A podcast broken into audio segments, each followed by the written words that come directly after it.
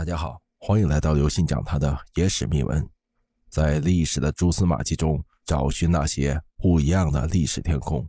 明朝最短命的皇帝朱常洛为何登基一个月就死掉了？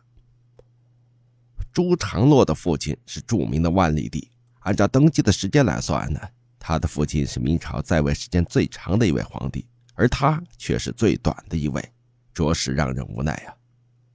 明朝有立嫡立长的规矩，身为皇长子的朱常洛就当上了太子，但是他的父亲却对他十分不满意，曾多次想将他废掉，改立朱常洵为太子。所幸的是，朝堂上的官员都不同意皇帝的想法，这才保住了他太子的身份。在他三十九岁那年，万历皇帝驾崩了，他苦哈哈的熬了二十年之后啊，终于得到了皇位，再也不用整天提心吊胆，父亲会将自己废位。但是此时大明朝的情况却不容乐观。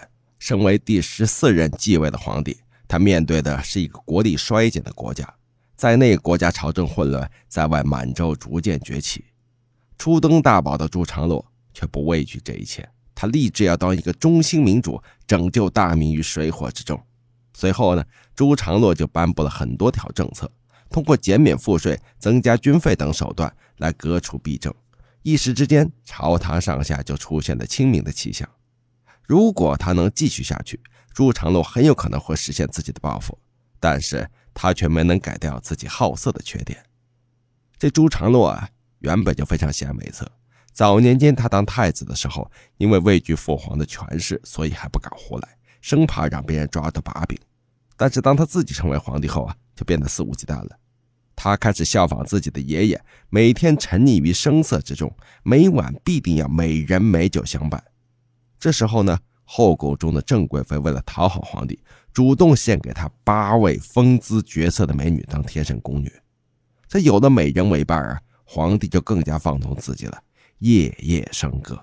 就这样，在登基之后，皇帝白天要处理繁杂的政事，晚上又要和宫女为伴，再加上他本身体质就弱。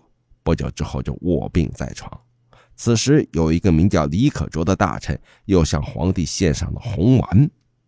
皇帝听信了对方的谗言，每天服用两颗红丸，早一颗晚一颗啊！哼，结果当上皇帝还不够一个月呀，朱常洛就累死在宫女身边。